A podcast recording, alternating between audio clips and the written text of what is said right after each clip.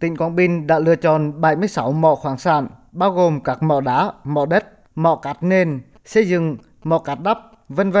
đáp ứng tốt nhu cầu sử dụng của dự án đường cao tốc Bắc Nam phía Đông giai đoạn 2021-2025.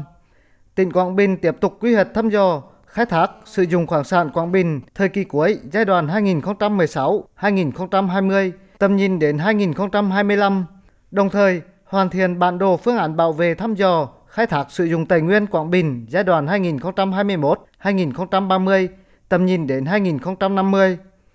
Ông Trần Thắng, Chủ tịch Ủy ban Nhân dân tỉnh Quảng Bình cho biết, dự án đường bộ cao tốc Bắc Nam phía Đông giai đoạn 2021-2025 qua địa phận tỉnh dài hơn 126 km, cần khối lượng vật liệu xây dựng rất lớn. Các mỏ vật liệu xây dựng hay bãi đổ thải đều là tài nguyên quan trọng, cần phải được quản lý và khai thác hiệu quả.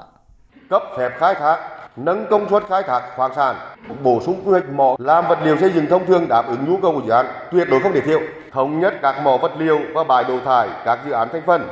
Cam kết là không để thiếu vật liệu, không để chậm với mặt thủ tục. Phối hợp ban quản lý dự án mà tính cho đủ là trừ lương, khối lương. Bây giờ rút kinh nghiệm quá, họ ban chỉ đạo quốc gia để mình thấy là tỉnh là phải bám sát tiến độ.